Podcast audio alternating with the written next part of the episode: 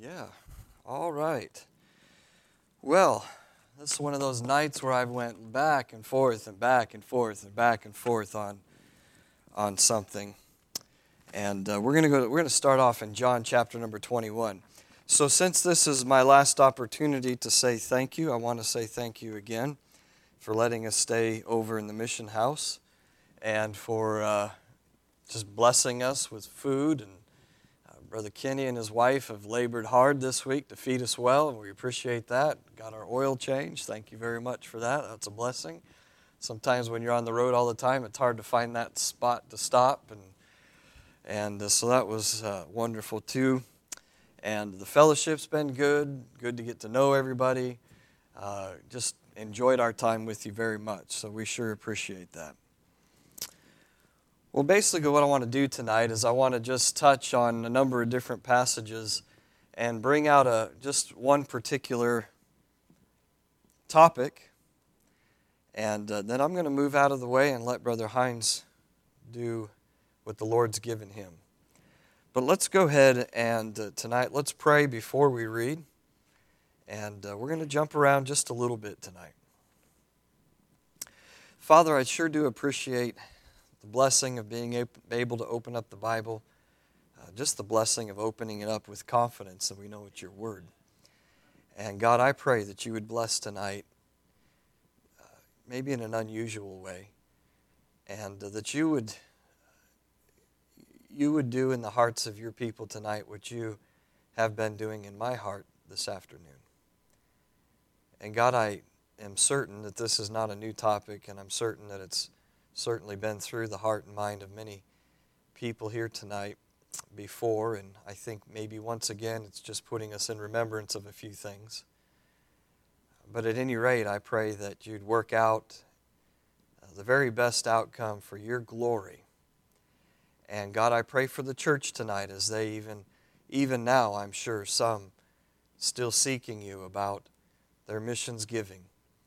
And I pray that as the preaching takes place now, that your spirit would calm their spirit. In the middle of a busy week, the world has been chipping away at them. They've had to battle their flesh this week. The devil's been knocking around. And uh, they just they just need your spirit to give them that calm, peace, assurance, direction, and, and that settlement of what you'd have for them to do.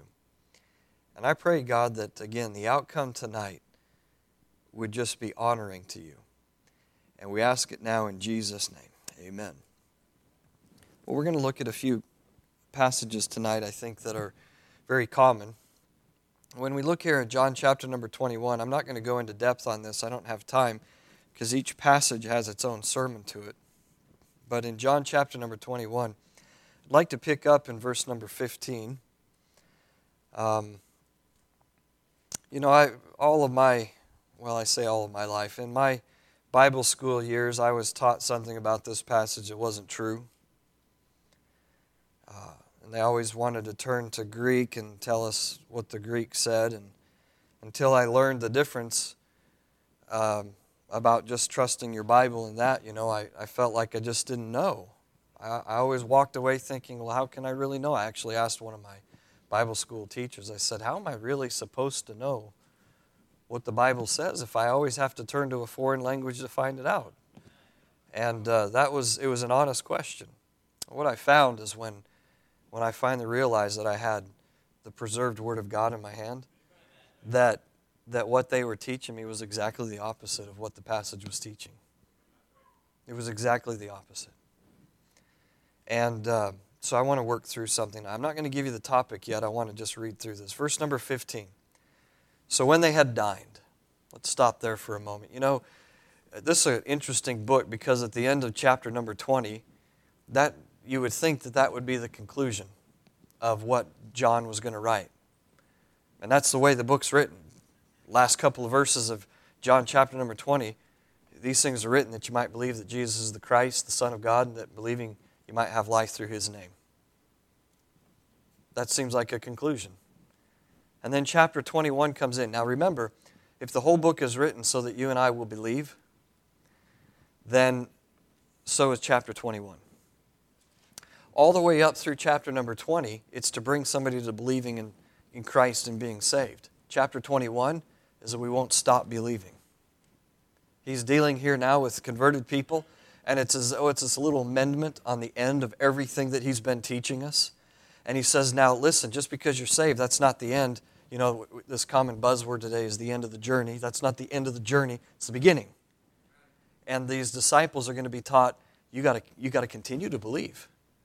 You got to continue to trust. You got to continue to look to the Lord. And knowing that, when we get into chapter number 21 here, I actually have a different opinion about Peter and them going uh, back fishing. And I know there's lessons there, and I'm not denying the lessons. But I actually think the reason they went back to fishing is because the man who's been feeding them and taking care of them is gone. And they've got families to feed and, and mouths to feed. And, and I think it was a very practical reason why he went back fishing again. I don't think he was walking out on the Lord. But what we do learn is when they get out there, uh, they're fruitless without the Lord by their side, and that was the whole point, is that you can't have fruit in your life without the Lord looking over. And then when they figured out at the beginning of the day that that, that mysterious one on the shore that asked them if they had had any meat, that mysterious one is the Lord that's always looking over our life, and even when He's not in the boat with us, He's still watching over us. And when, when they realize that it's the Lord and He allows them to bring in that great multitude of fishes, we learn, of course, that fruitfulness comes from the Lord alone.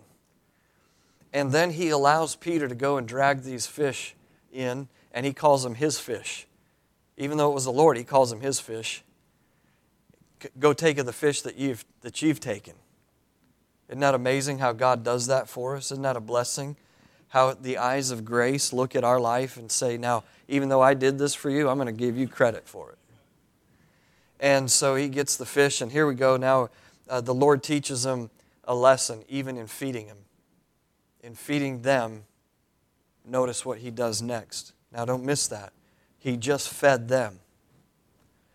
So when they had dined, Jesus saith to Simon Peter, Simon, son of Jonas, lovest thou me more than these? It's an interesting study, and I'm, this is how the whole mess is going to go. Right? We're going to come in and out of the passage son of jo- Simon, son of Jonas. Every time the Lord spoke to him that way, it was like when a, a parent is talking to their children. You know, like I say, Peyton, Ronald, uh, because I got something important to say. I want their attention. Every time the Lord speaks to Simon using Simon, son of Jonas, or Simon Bar Jonah, he's always saying something very significant in the life of Peter. So I'm sure Peter's ears perked up. Lovest thou me more than these? And he's probably a little bit like you and I, because if I asked everybody tonight, you love the Lord, I think there would be a resounding, yes, amen, praise the Lord, love the Lord. And I'm not, that's fine. But a lot of times the response that we're giving isn't a very thoughtful response. I mean, we haven't given some time to think about it, meditate on it, and to give a heartfelt answer. Lovest thou me more than these? He said unto him, Yea, Lord, thou knowest that I love thee. He saith unto him, Feed my, feed my lambs. Interesting. The Lord just took them, sat them down, gave them a meal. Now he starts to teach the lesson, and he says, Now I want you to feed. He's a fisher of men who also needs to be a shepherd of sheep. And that's really what missions in a foreign field, missions here locally. That's what it's really about. It's not just about getting people to make a profession of faith and then turning them loose and forgetting all about them. We, we draw them in with the net and then we shepherd them, we disciple them, teach them. He says, Feed my lambs. Those are the little ones, the young ones that need protecting. They need instruction. They need everything done for them. And then he says to him a second time, Husbands, can you imagine this if you walked into your house and your wife said, Do you love me? And you said, Sure, I do, babe. I love you. And then as soon as you got done answering, she said, looked you in the eye and said, Do you love me? How many of us wouldn't be going, All right, what did I do? Or what did I forget? Or what didn't I do? You know? Verse 16, he saith to him again the second time, Simon, son of Jonas, lovest thou me? Now, by the way, we get there to lovest thou uh, me more than these, and I'm not going to go into what all that is about there. There's a lot of different options, but uh, he drops that in the second one Lovest thou me? He saith to him, unto him, Yea, Lord, thou knowest that I love thee. He saith unto him, Feed my sheep. Now, lambs are little ones, and sheep are full grown ones. And as my understanding as we move through the passage to verse 17, when he says sheep the second time, it's a reference to a flock. We don't say a flock of sheeps, say a flock of sheep. And I think that that's the building there from lambs, little ones, sheep, individuals, to sheep, entire flock. So, husbands, you, you pull yourself up and you say, Yes, yeah, you know, I do. I, I really do. I love you. And then she looks at you the third time and says, Do you love me? And you're thinking you're in big trouble. Not, not for failure, not for omission or commission, but I'm in trouble because I don't think she believes me. And the one that I love is questioning the sincerity of my love. Verse 17, he saith unto him the third time, Simon, son of Jonas, lovest thou me? And you can imagine why this next phrase then. Peter was grieved because he said unto him the third time, Lovest thou me? Uh, as I said in Bible school, I was taught, well, he changed the word there, and that's why he was grieved. Had nothing to do with it. The problem here is, is that Peter's saying, Why doesn't the Lord believe me? He was grieved because he said to him the third time, Lovest thou me? And he said unto him, I love this answer, by the way. Lord, thou knowest all things. Uh, you can look right down into my heart, Lord, and you know. You know. And I don't know how to be more honest with you. He says, Thou knowest that I love thee. Jesus saith unto him, Feed my sheep. Again, I think that that's a reference then to the entire flock. So when the Lord's dealing with him here, he's dealing with him about um, his love, his love for the Lord, and that the result of the love for the Lord in this portion of this passage is that some, someone would be fed as a result. They're the Lord's lambs, they're the Lord's sheep, and he said, I want them to be fed or cared for, and that will be the manifestation of your love. Now, watch, he's not done. Verily, verily, I say unto thee, in verse 18, when thou wast young, thou girdest thyself and walkest whither thou wouldest. Uh, but when thou shalt be old, thou shalt stretch forth thy hands, and another shall gird thee and carry thee whither thou wouldest not. So now, just notice this is a flow on. Everything is just continuing on. It's not a big break of time here. You know, feed my lambs, feed my sheep, Feed my sheep. Do you love me? The emotion of it is all carrying on. And then he tells him that uh, all of the liberty he has now and all of the freedom and all of the strength that he has right now is going to be taken from him. In verse 19, this spake he, signifying but uh, by what death he should glorify God. And that's really what this is about. And when he had spoken this, he saith unto him, follow me. All right, so the Lord now has worked through uh, this idea if you love me, then this is how you're going to do you're going to feed. And, and then carrying that on, he, he says, but beyond just loving me and feeding, here's what I want you to know is that if you follow after me, if you love me and you do this, then all of this is going to be taken away. Your physical strength will be taken away, your, phys- your, your personal liberty will be taken away from you, and uh, you're going to end up dying a death that's just not nice, Peter. So, in light of that, Peter, follow me. You know, why not? Why can't it be, look, if you love me and you feed, uh, there's going to be glamour, there's going to be exaltation, there's going to be accolades, everybody's going to love you. I mean, Paul said it. You know, he said, We're the offscouring of the earth.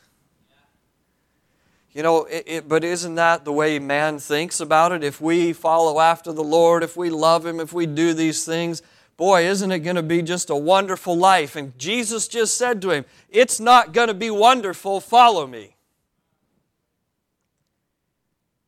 And he, I think Peter does exactly what you and I would do because he's walking alongside the Lord here after this meal and this is going on And when he looks behind him, verse number 20, then Peter turning about seeth the disciple whom Jesus loved following, which also leaned on his breast at supper and said, Lord, which is he that betrayeth thee? Peter, seeing him, saith to Jesus, Lord, what shall and what shall this man do?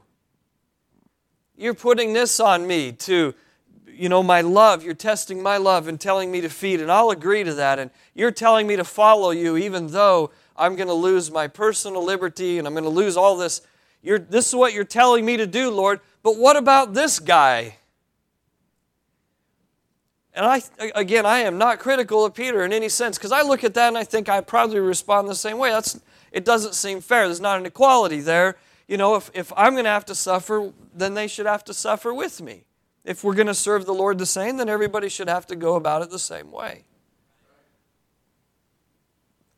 And Jesus, this is a, I love this, this is the last words of Jesus in the book of John.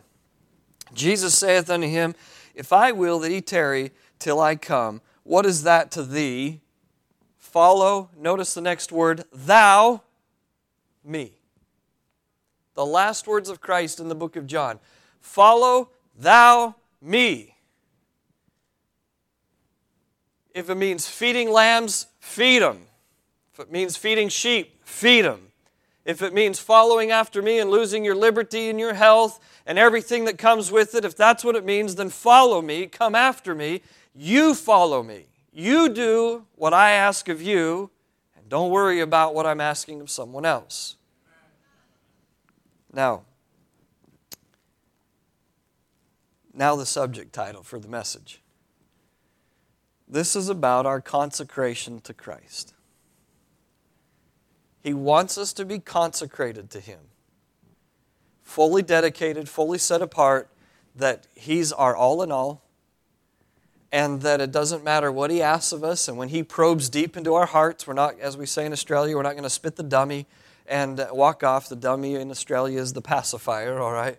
And so we're not going to spit the dummy and, and walk off, and we're not going to turn around looking for everybody to do it the way we do it and, and have to be, you know, treated exactly the way we're treated. That it just boils down to this follow thou me. It's our consecration to Christ.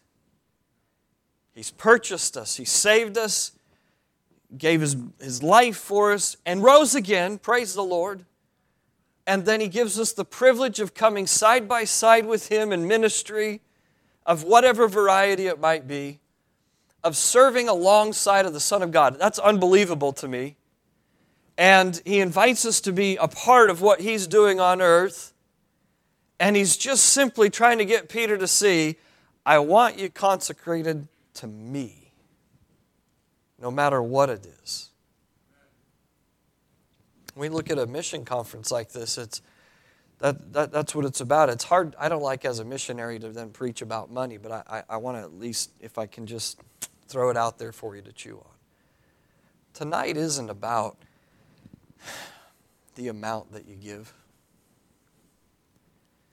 And it's not a, whether you're giving more than someone else. I think we have that pretty well understood. It's about your consecration. It is absolutely about, Lord, whatever you say to me, then that's what it is. If you lead me to an amount, then it's because you plan on bringing that amount to me to give. And I trust you. And I'll consecrate myself to that. If tonight it's not just about an amount, but it's about putting myself in the offering plate and giving myself to the ministry of pastoring or missions or whatever, then God, that's, I want to consecrate myself to that. Follow thou me. I want you to go to John chapter number 12. When I think about this, I, I really do see it everywhere. And, and I don't want to miss the fact that that Jesus, or excuse me, John, the Holy Spirit through John was telling us there in John chapter 21 that he was telling him what, what sort of death he would die to bring glory to God. And that really, uh, my understanding, is why we do everything that we do so God will be glorified. But here in John chapter 12, notice this woman who understood this, this consecration. Verse number one Then Jesus, six days before Passover, came to Bethany where Lazarus was, which had been dead, whom he had raised from the dead. It's about two weeks at the most has passed between the raising of Lazarus and now. And so, six days before the Passover, he comes into Bethany. And then, two days before the Passover, Matthew and Mark both tell us that Jesus said, Two days and the Son of Man will be delivered up to be crucified. And so then we pick up in verse number two. There they made him a supper, and Martha served, as she does. We already know that's her character. But Lazarus was one of them that sat at the table with him. What a sight that is. The, the man who had been dead and stinks, right? Isn't that what they said? Well, it's too late to raise him now. He stinks. And he did it anyway. And man, what a picture of our salvation. I mean, we're dead in the grave. We stink, man. There's no hope for us. and he says, Don't worry about it. I got it in hand. And he raises us up. And what does he do with us? He takes us and puts us at the table with him. That's crazy. The dead man sitting at the table with the Lord Jesus Christ. And he's not stinking anymore. And uh, I don't mean to be critical, though, but Lazarus here is so busy enjoying his resurrection, or if you like, his new life, that he's not even serving the Lord. He's just sitting at the table. Boy, we got to be careful about that. I'm on my way to heaven, and that's the end of it. No, it's not. We're saved to work for Him, do something for Him. But let's read on. That's, again, another message. But verse number three then took Mary a pound of ointment of spikenard, very costly, and anointed the feet of Jesus and wiped his feet with her hair And the house was filled with the odor of the ointment. I want you, if you would, keep your finger there. Look over here at Mark chapter 14. I believe this is a parallel passage. Now, I know uh, there are some brethren who say that these are not the same. I believe they are the same and they complement each other in the detail. And uh, so there's just too much that parallels, I believe, to call them two different passages. And so here in Mark chapter number 14, I want you to notice a few things that took place here because it says in Mark 14, we're going to flick back and forth between these two, but he says in verse number, in verse number 4, uh, there were some that had indignation.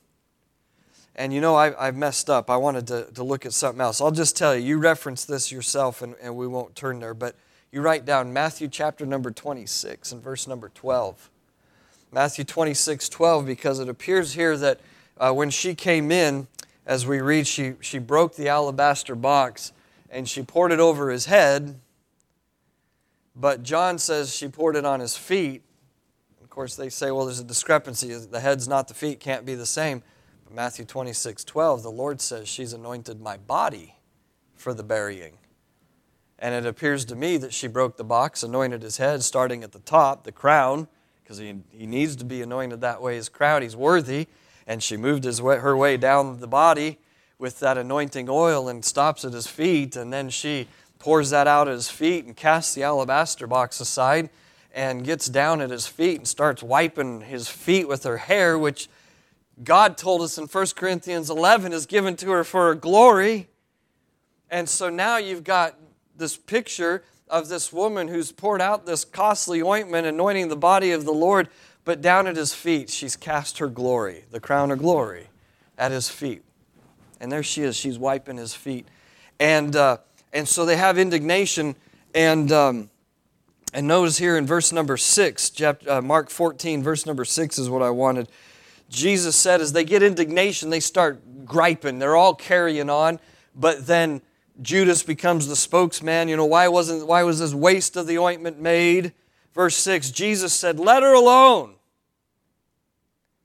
Just leave her alone. Imagine bickering over the fact that she poured out her costly ointment on Christ.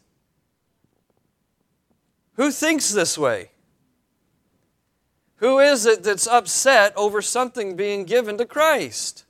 A lot of people, evidently. And he says, Why trouble ye her? And so he says in verse 6, She has wrought a good work on me. She wrought a good work. And then goes on and he says in verse number seven, For you have the poor with you always, and whensoever you will, you may do them good, but me you have not always. And he said that because he just said, In two days I'm going to be delivered up to be crucified. The disciples weren't doing anything for him. Lazarus wasn't doing anything for him. I mean, good grief, if somebody should have been busy about doing something for the Lord, maybe Lazarus would be grateful for the fact that he'd been raised up to sit at the table with Christ again. But he's not doing anything. Martha, she's just busy serving, but she's not doing anything of value for the Lord. Mary, the one who sits at his feet and hears his word, is the one who says, Wait a minute, I've got this alabaster box full of ointment that I've kept for a purpose, and I didn't understand the purpose, but I understand it now. And I've got an opportunity to do something for the Lord before He's taken away and crucified. I'm going to give the whole thing to Him. I'm just going to pour it right out. See, she's listening. She's She's hearing what the Lord has to say. And when she hears that, it gives her an opportunity, and I don't miss this again, to consecrate something to Him because she's hearing Him speak. And she knows I'm not always going to have this opportunity. I want to take the opportunity now. I was having a conversation with one of my friends in Australia. Uh, we hope to be able to work together at some point. And uh, we were just talking about I know I'm not an old man, but I know this that 20 years flew by, and if I live to be 70, I've got 20 years left. And I'm thinking, oh, good grief. I don't really feel like I got a whole lot achieved in the first 20 years. And 20 years doesn't feel like very long to get something done. And I'm looking at that and, and I'm thinking, I don't want to waste any time. And that's the way she's thinking here. I don't have, I don't have time to waste. I can consecrate this to the Lord. And so, verse number eight, notice what he says she had done what she could. While you guys, he says to these disciples, while you guys are busy bickering and griping over the amount that the ointment could have been sold for, uh, she's been busy blessing me. She did what she could. And verse number 9 of that same passage says that wherever the gospel is preached, what she has done is to be preached too. You know why? Because the Lord remembers what we do, and He rewards that. He cares about what we do. And he, he's, he's mindful of it. Hebrews 6 and verse 10. He's not, he doesn't quickly forget about the things that we do. And I know it's by the grace of God that we get to do what we do, but he's mindful that we have a choice to make. And he's not, a, as I said on Sunday morning, he's not a Calvinist. He's not making us do things against our will. And so he gives you an opportunity. He says, Look, here's an opportunity for you to, to be a blessing to me, to pour out something for, uh, for me, and to consecrate yourself to me. And so you look back at John 12, and I want you to see what happens when she consecrates her, her ointment, her costly ointment, to the Lord in verse number three, what happened at the end of that verse? The house was filled with the odor of the ointment. And I like to think about the fact that because of the, the, the nature of these ointments, you know, it wasn't like perfume today or, or cologne today where it wears off by the end of the day. This stuff, it stayed with you. That was the purpose of its use. It stayed with you. And it, it had a strong fragrance for long periods of time. And I like to think about the fact that uh, the Lord smelled like this beautiful spikenard all the way up to the cross when they stripped him. Mary got to do that. No one else. You know why? Because she consecrated something to him. But you know what else is neat in that passage of John 3 or John 12, verse 3? Everybody in the house got a part of it because the, the odor filled the house. Everybody near the one who consecrated things to Christ was blessed by it. The Bible tells in the book of Proverbs that ointment and perfume rejoice the heart. Man, can you imagine? I bet the Lord had a big smile on his face. He was just filled with joy. And then they robbed that joy away by whinging and complaining about her pouring out a costly matter on the Lord Jesus Christ. No wonder he got upset. Leave her alone. She did something for me. What are you doing? He's just trying to revel and enjoy what she's done. It's consecrated. I want to look maybe at one more, and then I'm going to give the time away over to Brother Hines. I don't want to steal that. I want, I want you to look at Ruth with me. Ruth. We might not work all the way through this just for the sake of time, but Ruth is an incredible woman. Incredible woman. I mean, if anybody in, uh, in the Bible we look at and say, she doesn't stand a chance. You know, Rahab and Ruth and them. But Ruth, she comes from a, a cursed nation that are called the people of Chemosh. That means her identity was to, to be one who worshiped the false god of Chemosh, offering children up in the fire and the, all the wicked stuff that took place. And God, He hated it, man. He said it's an abomination. And He said, you know, they're not to be allowed to come into the congregation. And, and they, were, they were enemies. Uh, but Ruth, I mean, here she is. She comes out of this. She's born into it. And you know what we learn about we learn through Ruth, it doesn't matter where you come from. If you'll consecrate yourself to God by His grace, He will make something very, very special out of you. And so I want you to see just a few steps in her consecration. Now, this is a whole message, and we can't do that, but I want you to see some things because as they're getting ready to return to Israel, and Naomi's trying to talk them out of going. Uh, first, both Orpah and Ruth say, We're going to go, and then she talks Orpah out of it, and off she goes. But notice verse number 16. And Ruth said, Entreat me not to leave thee or to return from following after thee. Entreat me not. That's the way we would say that is, Would you stop talking to me about this and stop trying to talk me out of this? Just leave it alone. That's what she's saying when she says, Entreat me not. Um, For whither thou goest, I will go. She's going to surrender her liberty to wherever Naomi wants her to go. Whither thou goest, I will go. Where, where thou lodgest, I will lodge. I'm going to leave my people. And she says, Thy people shall be my people, thy God, my God. Wow. Where thou diest will I die, and there will I be buried. The Lord do so to me, and more also, if I ought but death part thee and me. And watch verse 18. When she, that's Naomi, saw that she, Ruth, was steadfastly minded to go with her, she left speaking unto her. Man, Ruth just said, You're going to have to stop arguing with me about this. I'm coming with you, and I'm going to. I'm going to give up all my liberty. I'm going to give up my identity. I'm even going to give up my gods and I'm going to adopt the God of Israel, and I'm going to live like an Israelite. And I'm going to do this without any guarantee at all that I'll even be accepted in the nation, but I'm coming with you, following you. And Naomi says, Man, her mind's made up. She's steadfastly minded. And then we find after that that in verse number uh, 1 of chapter 2, that Naomi had a kinsman of her husband's, a mighty man of wealth uh, of the family of Elimelech, and his name was Boaz. And Ruth the Moabitess, and she's called Ruth the Moabitess through the whole book until she gets married to Boaz. That's, isn't that fantastic? They stopped calling her the Moabitess when she got married, you know, because, you know, you're not, some people will, they'll call you to be a certain thing. They'll remember your past through your whole life, but there's going to come a day we're going to be standing with the Lord Jesus Christ and they're not going to call us by that past name anymore. We're not going to be identified about what we were here on this earth. We're just going to be part of that bride of Christ. Man, we're just we're just in. We're his bride. Isn't that fantastic? So Ruth the Moabitess in verse 2 said unto Naomi, Let me let me go to the field.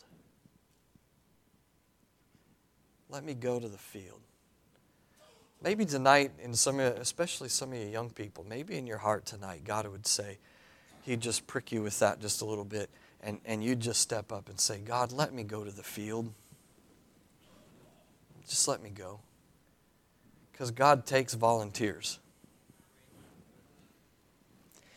And glean ears of corn after him in whose sight I shall find grace. She knows she's going out. She has to find grace because she's not allowed to be there. And she said unto her, Go, my daughter. You know, the second thing here in her in her consecration and the consecration of her is not only that she made up her mind and nothing's going to change it, but that she, she went out and she rendered her reasonable service.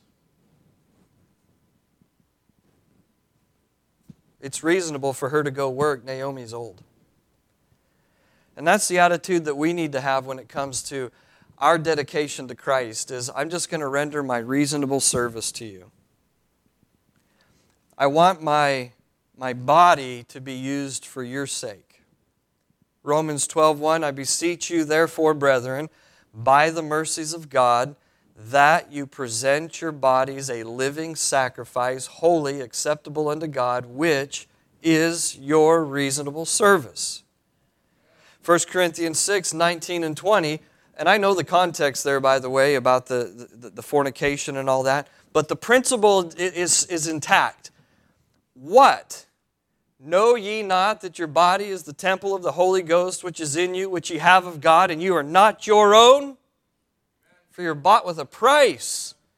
Therefore, glorify God with your body and your spirit, which are God's. They belong to Him. Consecration.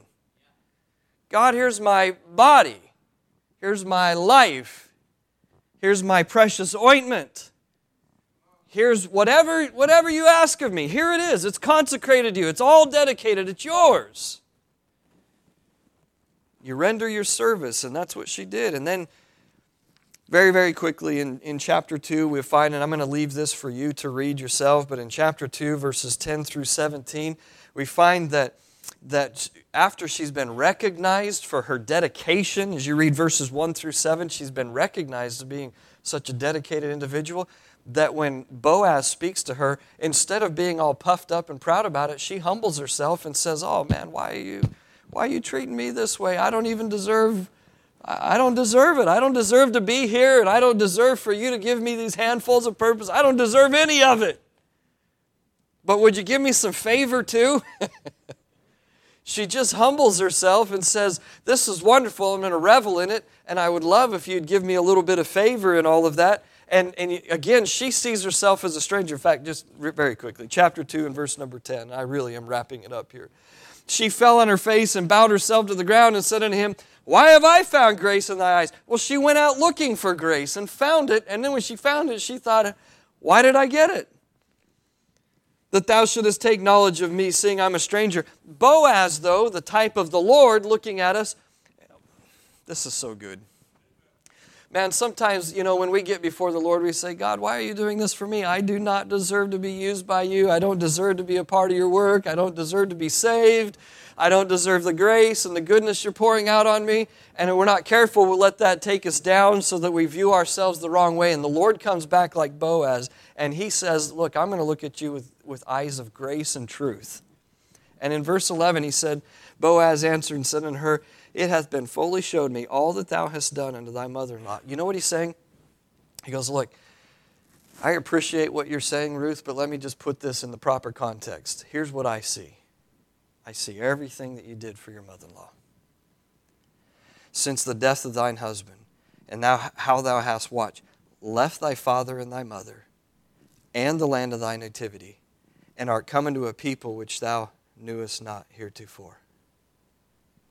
Ruth, I understand you don't feel worthy here, but I want you to know when I look at you, I'm pleased to give you more because I see that your consecration is right.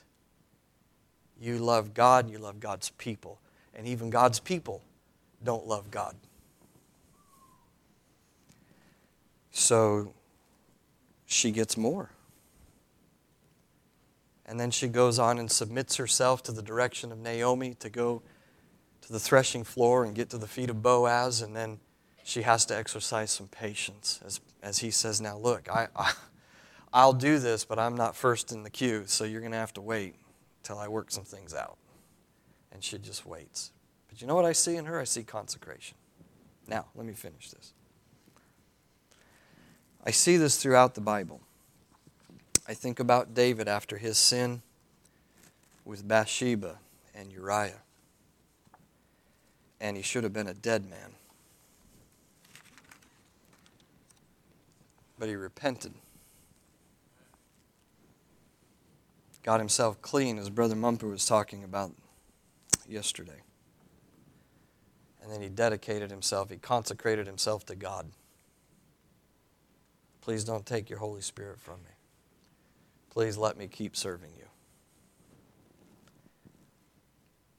The Old Testament sacrifices we learn in Hebrews chapter 10 and verse 4, they could not take away sin. You know, the sacrifices were never, it's impossible, he said, for them to take away sin. They were never meant to take away sin. They were meant to be the revelation of the heart of one who is dedicated to God.